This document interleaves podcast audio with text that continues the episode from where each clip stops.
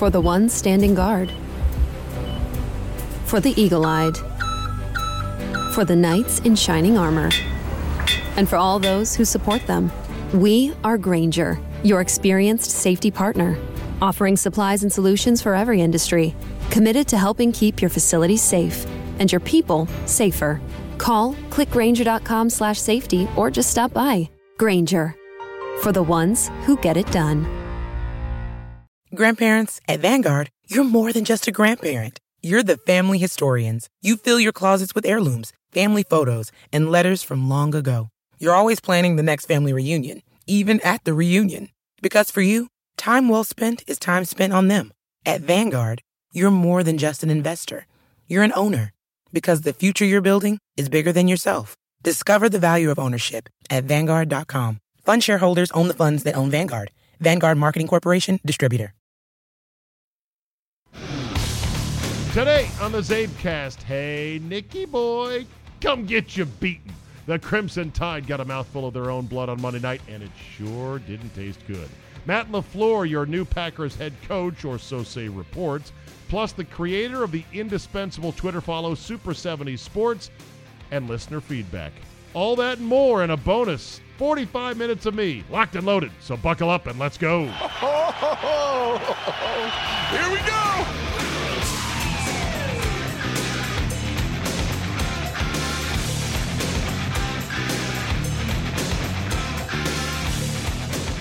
Tuesday, January 8, 2019, and all hail the new behemoth in college football, Dabo Swinney and the Clemson Tigers routing Alabama 44 to 16. And they run through our ass like shit through a tin horn, man, and we could not stop them.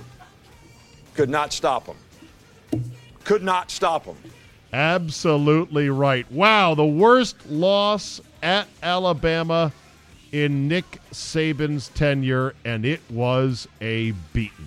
Hello, everybody, and thanks for downloading the Czabecast. We've got a lot to talk about today. The game just finished up, so I've got some thoughts on that. The full shakeout of it won't take and will take until I think Wednesday. But man, oh man, Trevor Lawrence huge in this game after a shaky start, twenty of thirty-two, three forty-seven, three touchdowns and they just had too much all over the field for Alabama to handle.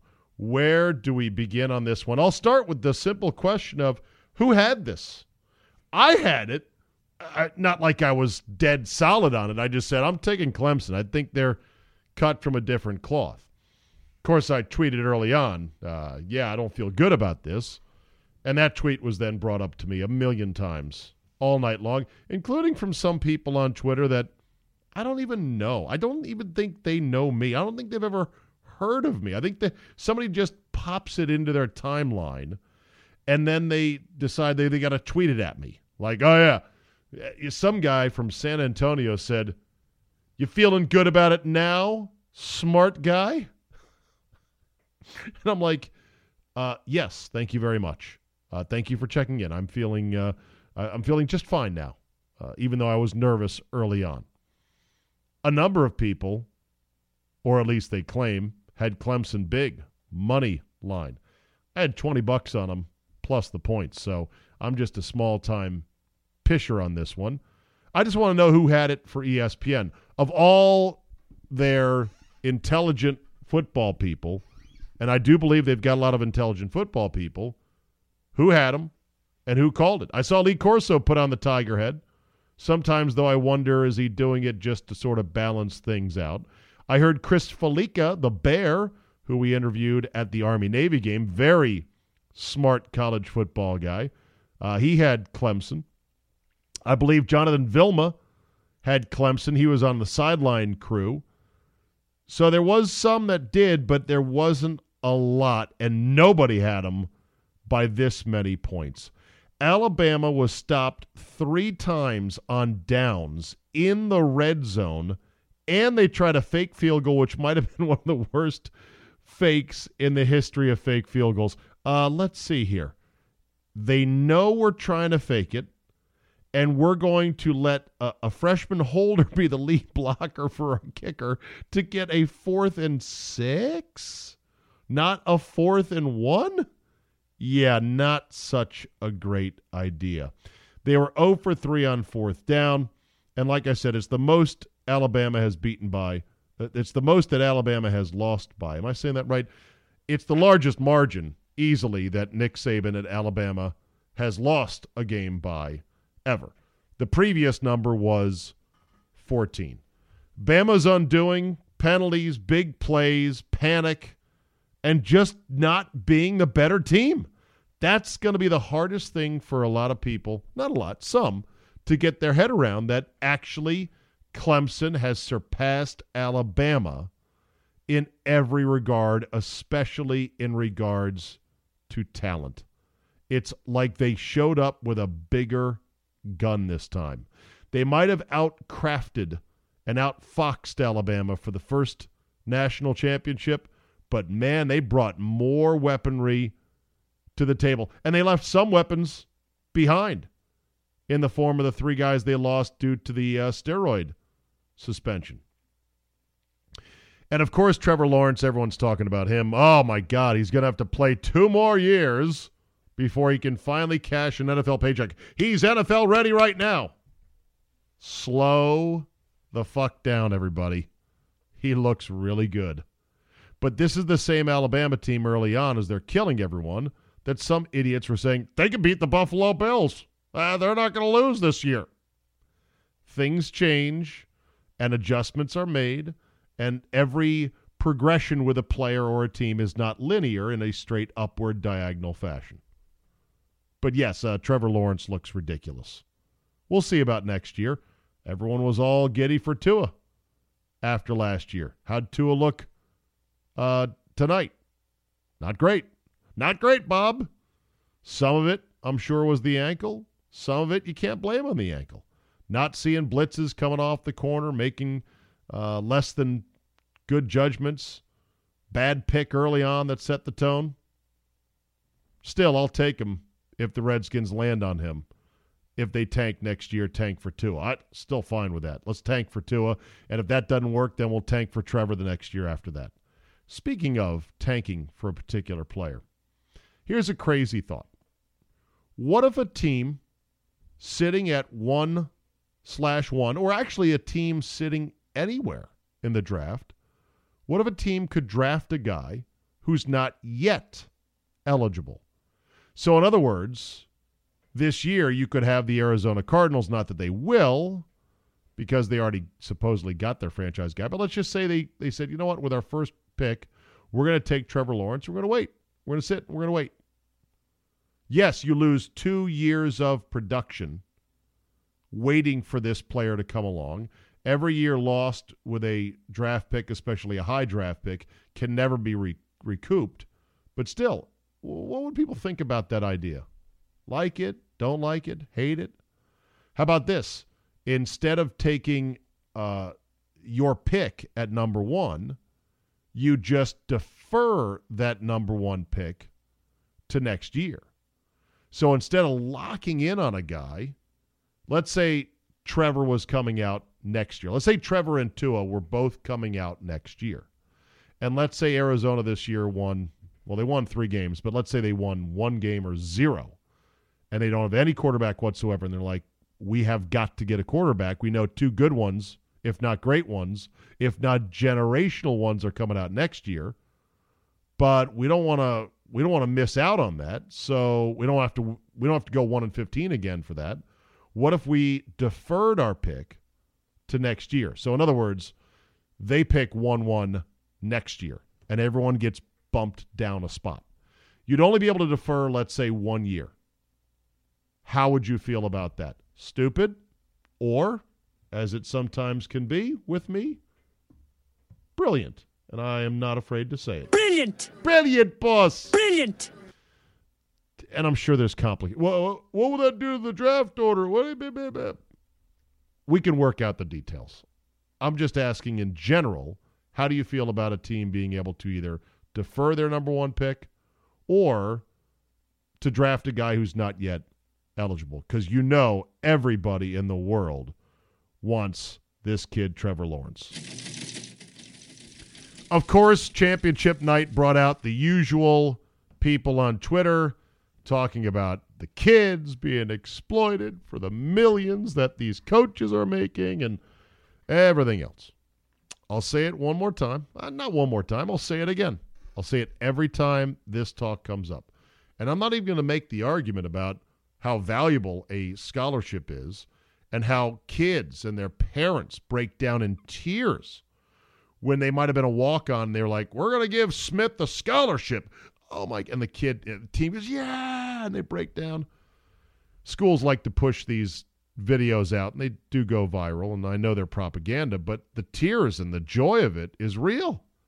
It's a huge windfall for families that don't have a lot of money. Yeah, but they should be making cash. Okay. You want to pay the players. Okay, you're going to you're going to make a mini professional league out of college football. The first thing I'm going to say if I'm college football is, okay then.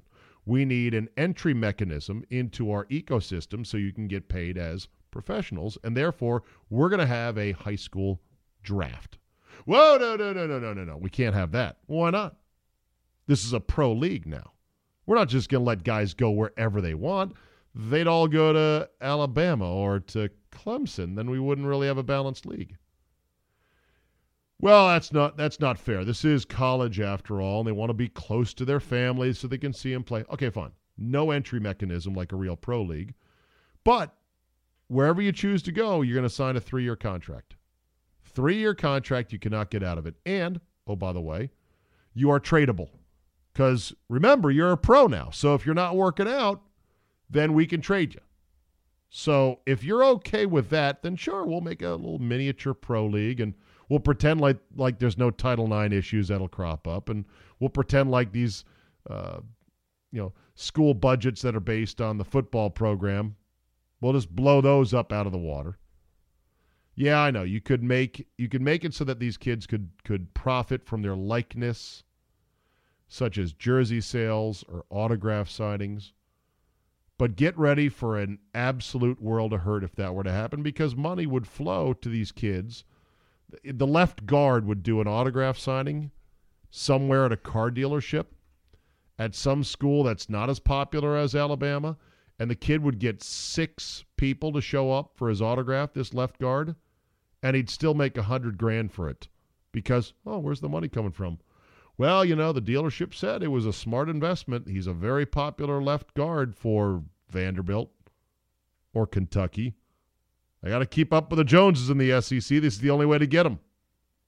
Got to promise this kid some money off his likeness. Well, how do we know who's the owner of that car dealership? Oh, he's a very rich booster of Kentucky or Vanderbilt or something like that. Vanderbilt's a bad example. They're a very smart prestigious school that I don't think would stoop to those shenanigans. Vanderbilt Vanderbilt might say at that point, "Yeah, we, we got to get out of the out of the SEC. We, we can't play this game. We're really once you allow kids to make money off their quote likeness and marketability, and money just starts flowing around the side door by way of boosters and other, you know, under the table money now goes over the table in the form of fake endorsements, then we're out because we really can't compete. We have a hard enough time competing as is in the SEC. This is going to make it a complete joke. Man, that catch by Justyn Ross, number eight for Clemson. Unbelievable. I also liked Christian Wilkins crying as the game was winding down. And I loved uh, Herbstreit pointing out that he's one of the few Northern guys on the Clemson roster. He's from Massachusetts. Man, one of the uh, one of the wideouts for Clemson who caught one of the touchdown passes. He's from Alabama, went to Clemson. You can't build a wall around the entire state when it comes to talent. That's just going to happen.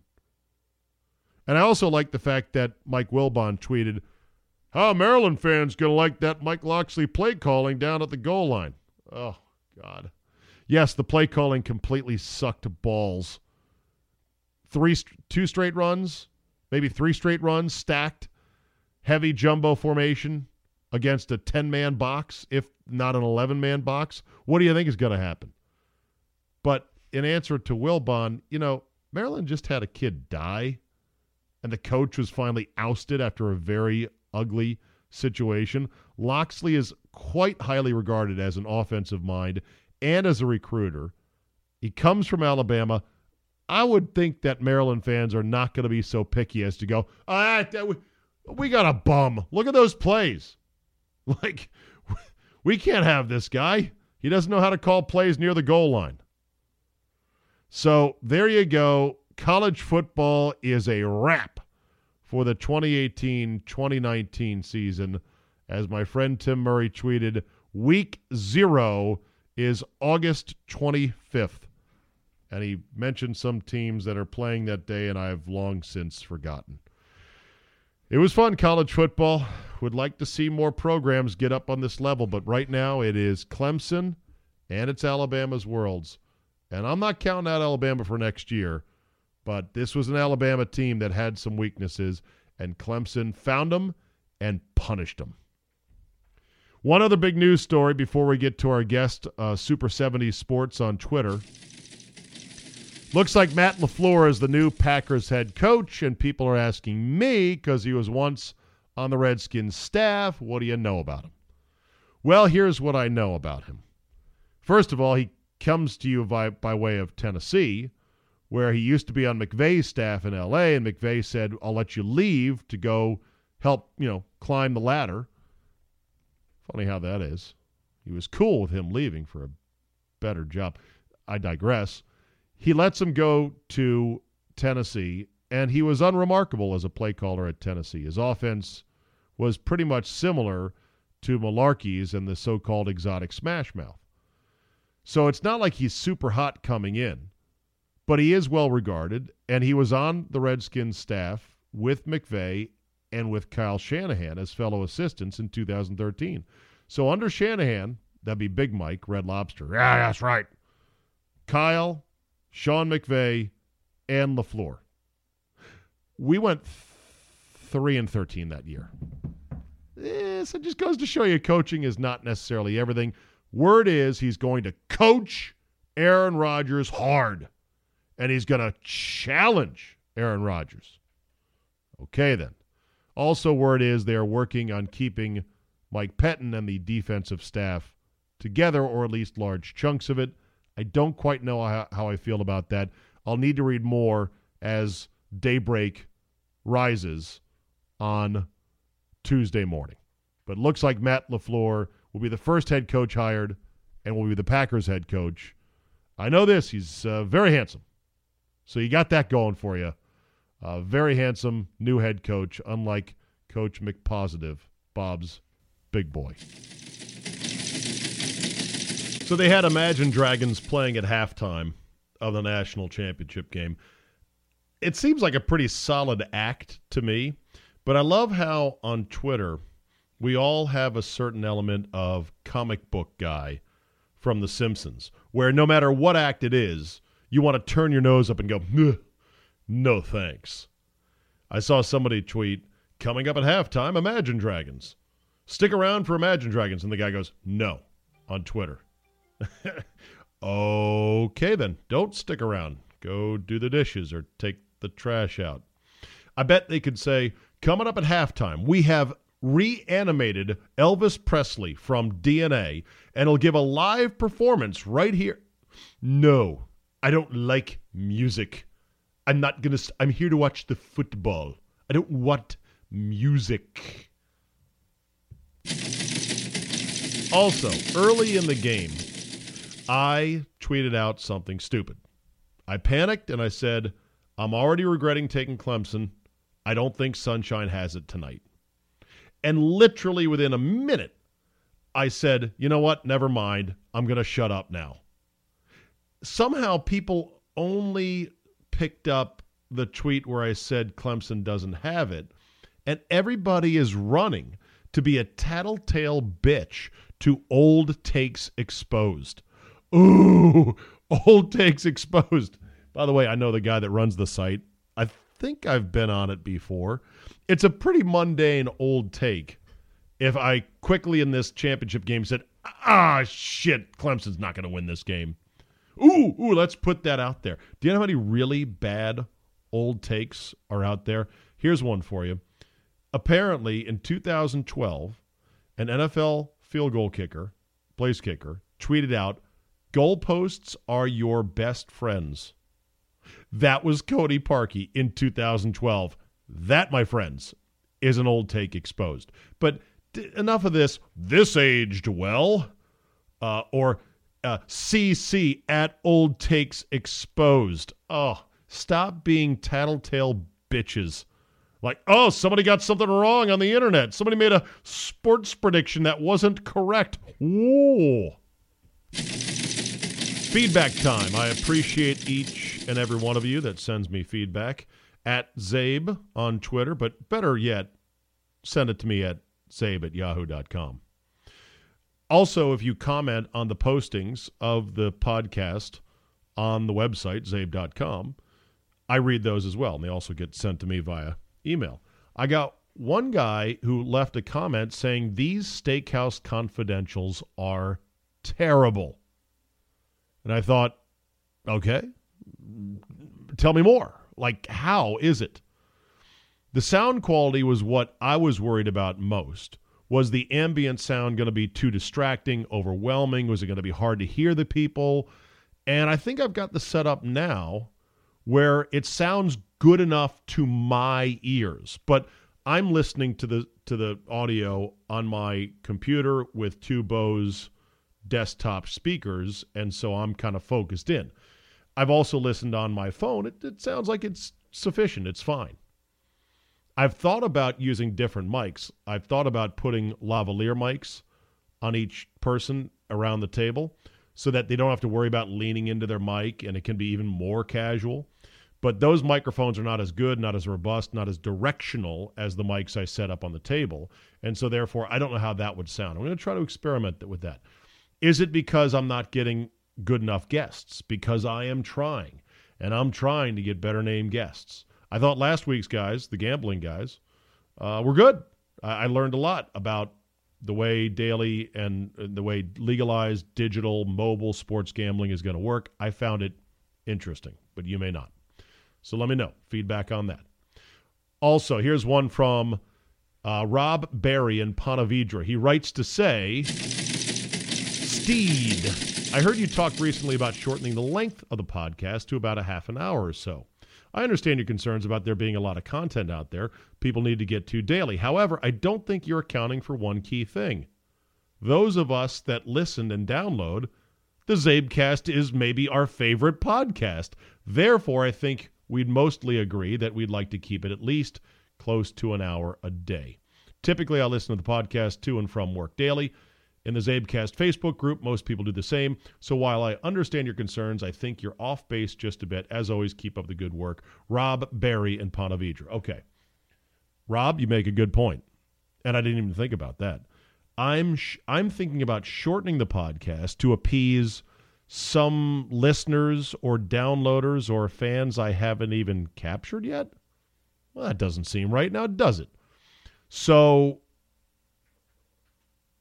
there's that. The other thing is, I can't keep it to 30 minutes. I've tried and I uh, just blah blah blah prattle on too much. So I think you're okay in that on that regard. This one from Rob Helmick. Czabe, I admit that I canceled the $5 a month premium because it was just some non-professional dudes talking sports. If you had professionals like Scott and Solly, I'd be bla- I'd be back in and glad to pay even more. First of all, we had one week in which I had a guest cancel on me for steakhouse. Oh, by the way, the, the premium, um, I don't know what he's talking about there. We've we've always had some quote unquote professional dudes. I, I would say Church is a professional dude. I would say that um, the guests I've had on on the football five ways have been professional dudes. But okay, whatever. Rob goes on to say, Have you ever considered the NPR model of making the Czabecast free but asking for donations? I would pay $20 a month or more to get five days a week of Sally Scott and you. If you threw in an ale coin once a month, there's some other stupid swag for bigger donations, I probably would donate even more. For my money, it just feels better when someone asks for a donation. Now that I'm well off, I would gladly pay more for this show, but poor folk could still get access for free. Just a thought.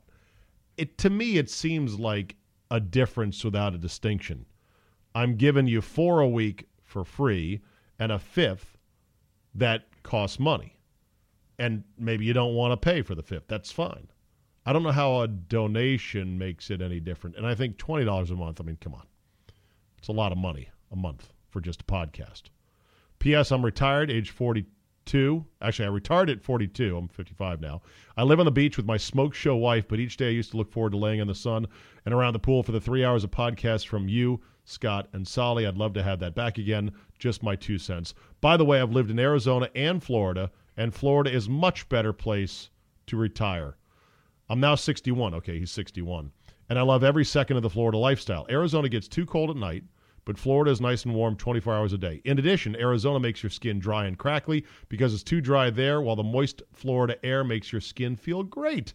You may not worry about that yet, but you will when you get older. One final advantage is the beach. It's like comparing Thanksgiving to 4th of July. 4th of July will always win because of the chance someone will wear a bikini. That's not happening on Thanksgiving. Just saying, I love Florida and I love you, Czabe. No baseball, please. Sincerely, Rob Helmick. Okay, then.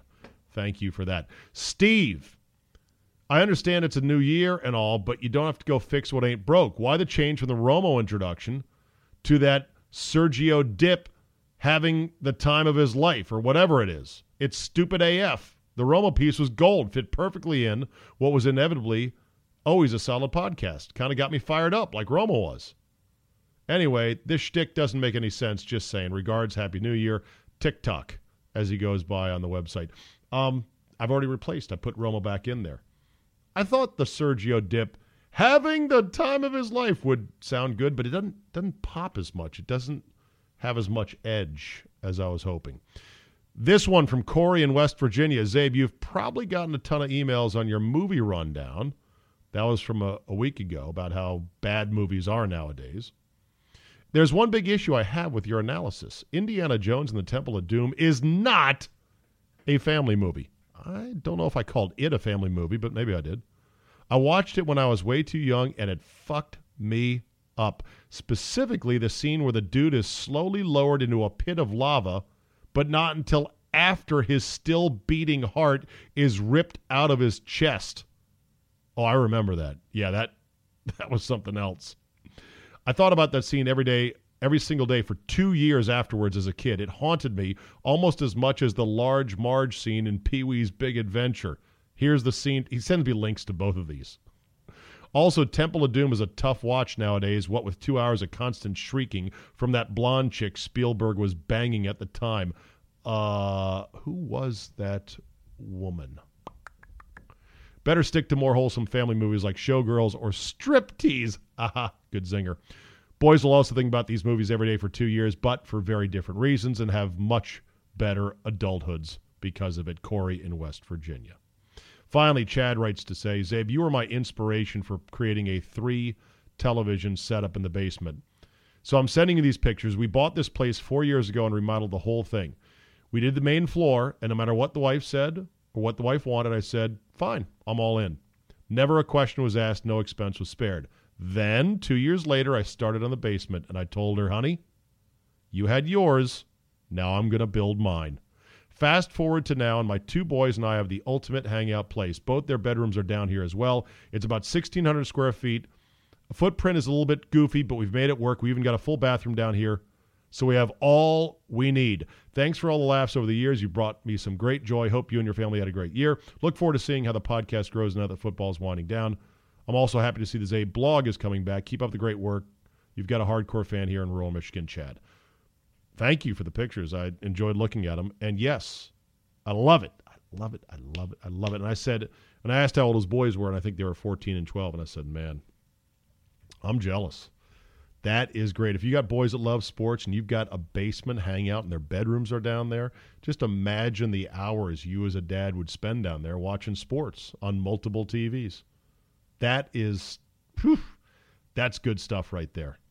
So I'm glad to be your inspiration.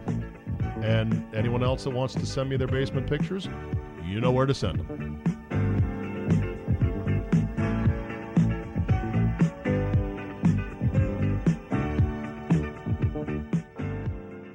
You know, for the most part, Twitter is an absolute cesspool of hot takes, fake outrage, tattletales, and stale memes. But the guy I've got on the phone right now has single handedly made it a much better place. You better start following Super 70s Sports.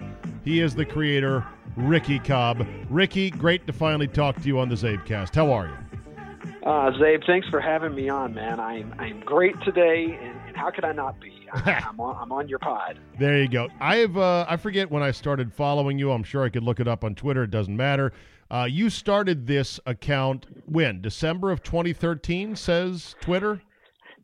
Created it then, but really began it in earnest. I would say at the beginning of 2015.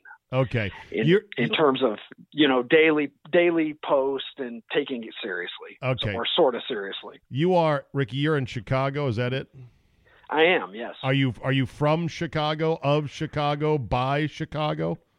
I am not. I was I was born and raised in Kentucky, and uh, lived there uh, uh, until I, I got out of uh, got out of college and was ready to begin my career. And my career brought me to the Chicago area, and I've been here for about 15 years. Okay. So, so I consider myself a, a Chicago Chicago guy at this point. I think 15 years, you know, you put in that much time, you ought to be able to claim it. But uh, if you detect a draw, uh, that's because I'm from Kentucky. Well, Ricky Cobb sounds Kentucky.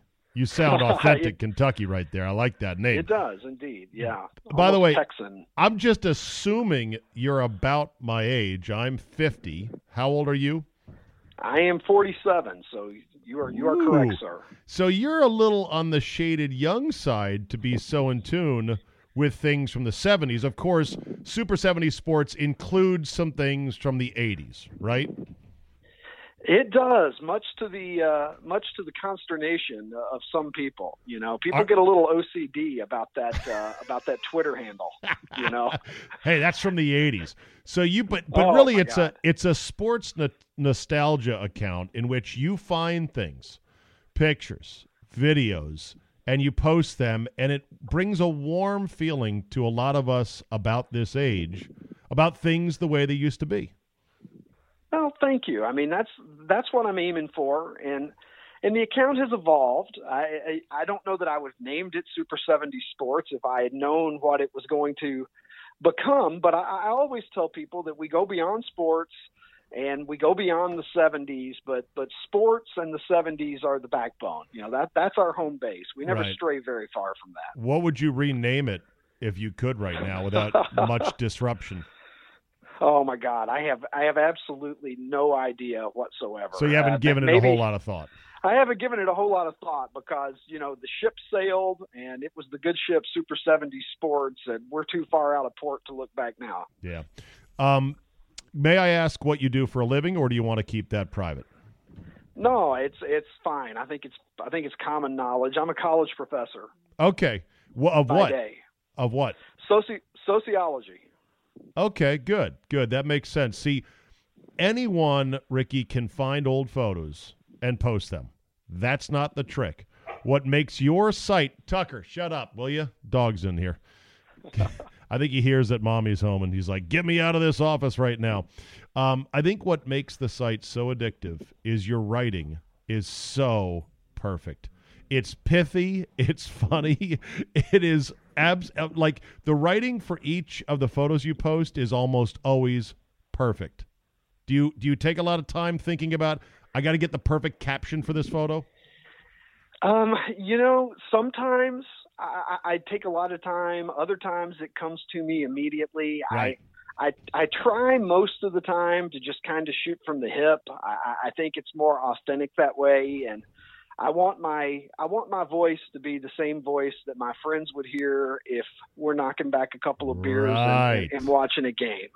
And I think that if I uh, if I spend too much time trying to sanitize it or get the wording perfect or whatever, it's not really true to what I'm what I'm trying to accomplish. So, right. not a ton of thought goes into most of the captions, yeah. although occasionally I might labor over one. A picture of right now, I'm looking at the Expos, and for some reason, Ron Howard. This must have been spring training.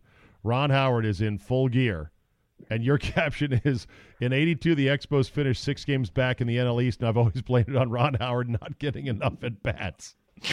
yeah, I where mean, was that they, photo they taken? him in there more. Yeah, like what was he doing on the on the bench for the Expos?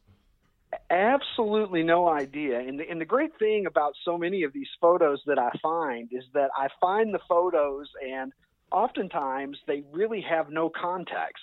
Right. So that's kind of so it's kind of up to me to create the context, and so I I liberally rewrite history uh, with with a lot of these captions, and sometimes the photos are so good that whatever you could possibly imagine is is a lot better than uh, what the boring truth would have been. So right. I almost kind of like it that way sometimes, not knowing. A picture of Evel Knievel being uh, lifted into his homemade rocket before his ill fated attempt to jump the Snake River Canyon, an event that was so cemented in my youth, Ricky, that I remember it to this day. I was a huge Evel Knievel mark, and your caption is simply, quote, hold my wild turkey, which we now know, obviously, he was big on the wild turkey. Good stuff. He was, there. uh, he was big on it, and, uh, you know, I feel like personally, uh, you know, if we knew what his blood alcohol uh, level was on on some of these jumps, uh, you know, he wasn't going to blow all zeros. Let's put it that way. No, exactly not. What was the best thing about the '70s in sports in your mind?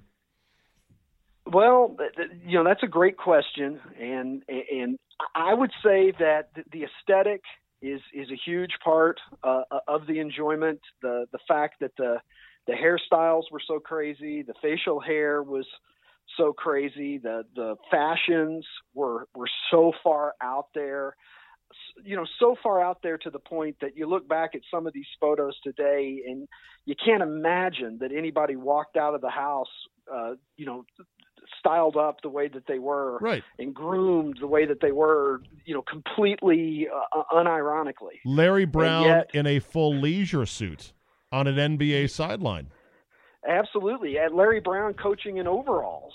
Yes, on, on, the sideline as well. You know, and you just think to yourself, it was it was just a freewheeling time where people were going so far off the page from what had uh, you know previously been the the social norms that uh, it just it was just something wildly different and as time goes on and as we've moved past the 70s and through the 80s, which in their own right were were, were kind of weird, but uh, you look back on it and it's just sort of this singular period that there's no other time frame that you can really equate it to, and so I think that that's part of the appeal is it was just sort of this period of time that came and went and was just kind of remarkable in yeah. a number of different ways. It was before sports became relentlessly monetized in every nook and cranny. There was in the 70s, Ricky, there was so much money just left on the ground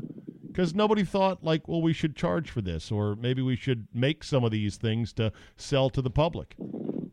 You are absolutely spot on with that. You know, I, I post photos from from old NHL games, for instance, and, and occasionally I'll post something from the '60s, and and you look at the fans, and they're not not only are they not on their cell phone, obviously, not only are they uh, well dressed, and oftentimes they look like they could be going to church, but uh, obviously you don't see one jersey in the crowd. You know, right. getting back to what you're talking you about, you couldn't but, buy those things.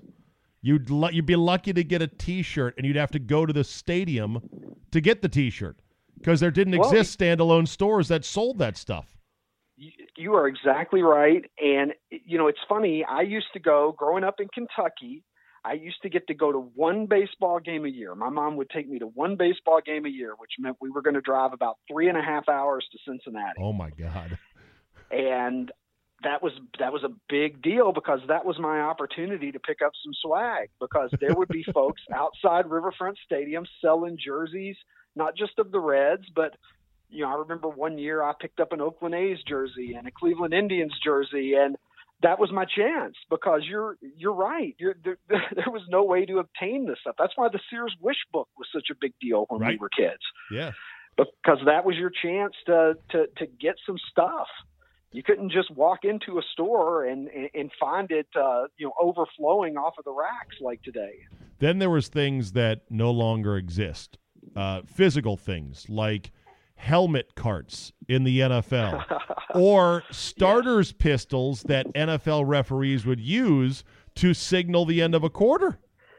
Oh yeah, we we thought nothing of it. That was fine. Just just throw your piece up in the air and uh, fire a blank. I mean, I, you know, presumably it was blank. Uh, it, it's just a different time. There was no real sensitivity to a lot of the things that that we're sensitive about now as a as a culture. So cigarette ads were everywhere. Yeah. Uh, just starter pistols being fired off by by referees.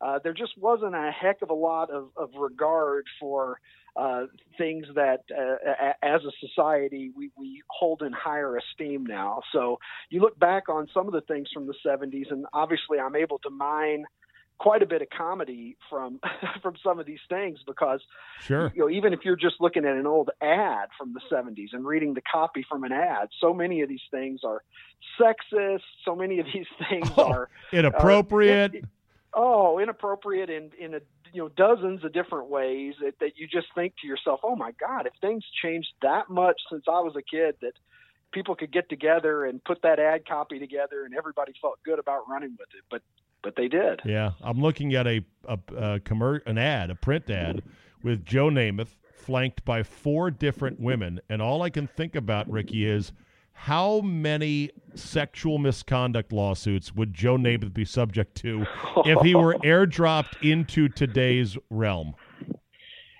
Joe uh, would not have would not have fared as well in the uh, TMZ everybody's got a cell phone on them and, and ready to document uh, whatever you may be doing at any given moment. So uh, Joe Namath, as much as probably just about any athlete uh, that I could think of, was uh, was in the perfect era for uh, for when he could have uh, maximized his potential, let's say. Right. And uh, Namath in the 70s is like peanut butter and jelly. You know, you, you can't imagine him uh, in the 50s. You can't really uh, uh, um, imagine it uh, uh, today. He, he was a man of his time. You have 20 some thousand tweets. Almost every single one of them, if not all of them, have a photo attached. I'm wondering do you have your personal Hall of Fame? Like, these are my 20 most cherished images that I've either cultivated myself or somebody sent them to me or I just like them the most out of all the things I've posted? You know, there it's hard to think of them off the top of my head. Certainly there are some tweets that I'm not even asking what a, they are. I'm just wondering yeah. do you have your own Hall of Fame? Yeah, absolutely. There are there are some that that, that stand out. Uh, there are some, and, and they're not necessarily always the same ones that do the best. Because you know obviously i'm happy when i get a lot of retweets when i get a lot of likes and something kind of gets out there and people are sharing it that's satisfying. But uh, sometimes the ones that are the most popular with my audience aren't necessarily always my favorite. Occasionally i'll put something out there that i think is just okay and it takes off and other times i'll make myself laugh out loud. Right. Uh, which I, which I don't often do actually, but occasionally I'll I'll crack myself up, and that one you know comparatively might be uh, might be less popular. So yeah. you never you never know, you know. But but I've got a pretty good idea usually. Of, the, there are what I, people are going to enjoy. There has to be. By the way, do you have a family? Do you have kids? Oh, do I ever? Uh, yeah, I'm uh, I'm married. I've got uh, I've got five daughters, uh, two stepdaughters, and a granddaughter. So Man, mazel, Uh, mazel. What a what a collection that is. You're like the Philip Rivers of the internet. Good for you. yes, sir, I am. So Um, no wonder and- I'm tweeting at all. you Okay, know. and so- uh, in, in the corner of a man cave, you Are know, your- just trying to get away from it all. Are your daughters sports fans? You know, I would say not really. I, uh, I my my oldest is 16, and uh, she was just joking with me the other day about how I how I tried. I really tried. I tried, but it didn't take. Yeah, exactly. Yeah, that first daughter, I I was in there. I was I was helping her collect baseball cards, and I had her I had her uh, uh, writing letters to uh, retired players for autographs. She was the only six year old, believe me, in her community who wrote a letter to Sal Bando. oh Uh, wow. I could absolutely promise you that. But she uh, she appreciates sports, but alas, uh, it, That's it okay. didn't really stick. That's like yeah. my that's like my daughters. Do you uh, uh, did you say you had an adopted son? Uh, no. I've so you've got, uh, all daughters. all daughters. Wow. yes. How about that? So I, I got to believe, and and you know, my daughter's casual sports fans at best, but I got to believe that your account is a wonderful bonding point for fathers and sons who both love sports because the fathers who are our age can show their kids something and say, "This was real." This is the way it used to be. Like I'm looking at a blues goalie with a mask on that looks like a pretzel. It's insane. And you show your kid it. this and you say, This was real, this is how it was back in the day. yeah, I would I would like to think that that. Uh, that Oh, there's no doubt. A, There is would be no a place doubt. for that, and, Yeah. and and I hope that I hope that the the, the comedy is enough, and, and some of the other things I post are enough that people that are younger than us can can enjoy it uh, in their own way as well. Although they're certainly probably not going to get some of the references. Right. But occasionally I'll have somebody come to me and say, "Hey, you know, like uh, I'm I'm 25 years old and I don't get some of the things that you post, but you make me laugh, you know, a couple of times a day or whatever." And that's gratifying to me because I would like to think that the appeal, uh, you know, it, obviously it's in our wheelhouse. I think guys of our uh, uh, age and, and, and background, but if, if when younger people enjoy it, I get a kick out of that as well. Yeah. And there's also photographs and video clips of things that happen in sports that you wouldn't believe it if somebody just said, "Hey, there was this one time that dot dot dot." And they their jaws would be like, "What? No way." Like for example, when that Bears fan jumped off of the railing behind Yeah. the net to catch cleanly a extra point that sailed over the catch net and landed some 20 feet down on the concrete ramp below and lived to tell about it. Like if Yeah. you don't One have the- that clip, you can't prove it. Now that was not from the 70s, but there's a lot of things that did but- happen way back when that you've got video proof of.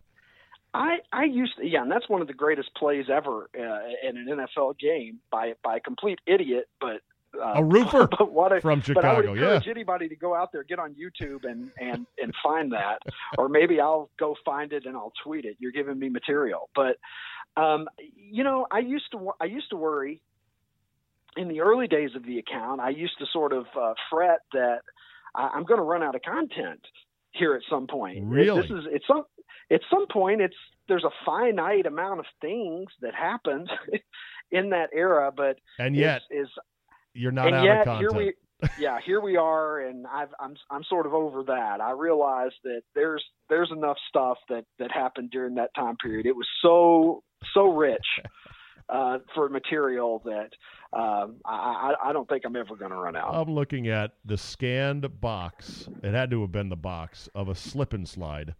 Magic water slide is what the box said, and it shows kids on a perfectly manicured lawn having the time of their life. It was not a magic water slide, as you know. It was a piece of plastic. The margins on that had to be one of the greatest profits in the history of toys. That you'd put a hose in, and you would quickly slide down into a muddy bog with rocks and weeds, and it was not as fun as it looked on the box. But by golly, that's what we had as kids, and we loved it. Oh my gosh, it, it, the the, the dangerous things that we would do uh, uh, on a daily basis. Lawn darts. In, the lawn darts. Yeah, absolutely. Got if, banned. If, if you somehow, Yeah. if you make it through the the the uh, slip and slide, uh, which, as you said, there's the only thing magical about that slip and slide is if you somehow got through it, uh, you know, three or four runs down that thing without tearing tearing your butt into, Right. you know. And it is if you survive that, well, the lawn darts are waiting for you. You know, it's we we were just running the gauntlet every day of our lives. You know, one thing, the you know, parents driving us around without seat belts, uh, a- and and so forth, riding our bikes. You see kids today outside, and I'm all in favor of safety. Don't get me wrong, but you see kids riding around on their bikes, and they've got helmets and knee pads and elbow pads, and uh, you know they they they look like they're uh, uh, you know preparing for uh, some incredible journey, and we just hopped on our bikes and we uh, we rode around, and if we fell, our, our our cranium was our helmet. Yeah. I think my favorite has to be the ginormous Andy Reid as a kid in the punt, pass, and kick competition. Yeah. You cannot Yeah. beat that.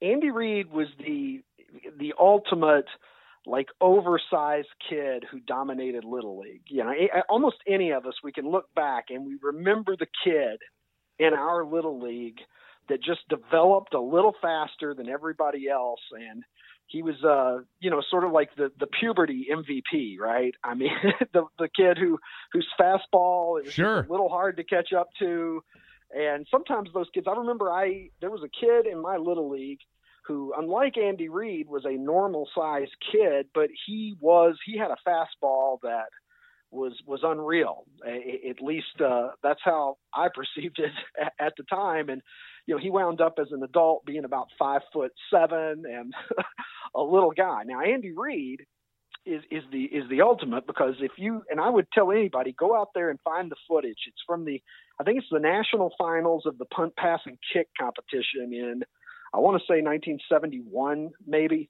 and it was on Monday Night Football at halftime. They had the kids out doing their thing, and you see this this row of normal sized you know fifth and sixth graders, and then there's what appears to be a grown man standing among them, and, and not just a grown man, but a large grown man.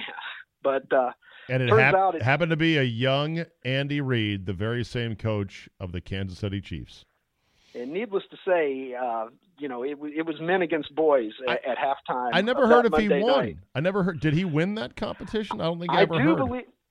I do believe that he won. Okay. I uh, I would not I would not uh, wager money on that, but I, I do believe that he won, and I don't know how he could have missed. If he didn't win, he should uh, have a hard time looking himself in the mirror every day. or 'Cause, uh, he, or he maybe had, he had every physical attribute. or maybe he was leading up until the final competition and then blew it. That was a cheap shot. Oh, it's cheap entirely shot. possible. I That's a cheap we, shot. We look at his track record, and we can see where uh, we can see where that would not be a, a, a shock. The uh, account is Super 70s Sports. That's Super 70s Sports. He is Ricky Cobb. Uh, you can email him at rickydonaldcobb at gmail.com. The website is therickycobb.com. Please don't ever end this account. Or if you do end the account, give us at least three months notice so we can download and and archive furiously everything you've dug up over the years. Deal? Uh, you got a deal, man. And, and Czabe, I'm, I'm going to uh, I'm going to stick with it for a while. I'm uh, I, I'm on the I'm on the path here, and I'm having too much fun to uh, to call it quits. So uh, don't uh, don't uh, plan on me retiring anytime soon. Very good. My man, good to talk to you. Nice to meet you, and we'll keep it up. See you, bud. All right, my pleasure. Thanks.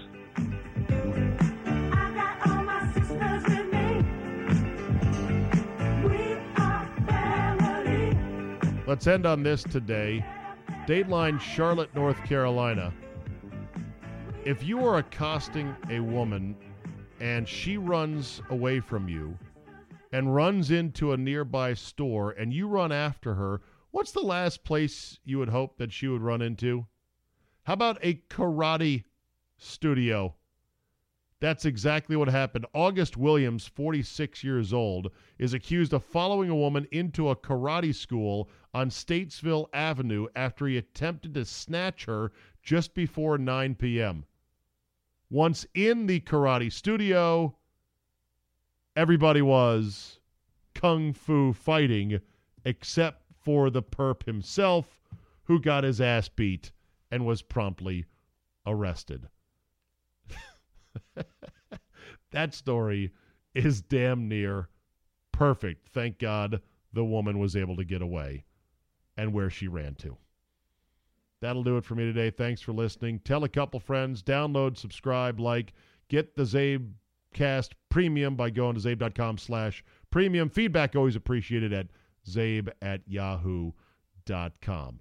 Now get on out there and start recruiting for Alabama and Nick Saban because we just can't have this if we're Alabama. I mean, they got humiliated on Monday night. Thanks for listening, and we will see you next time.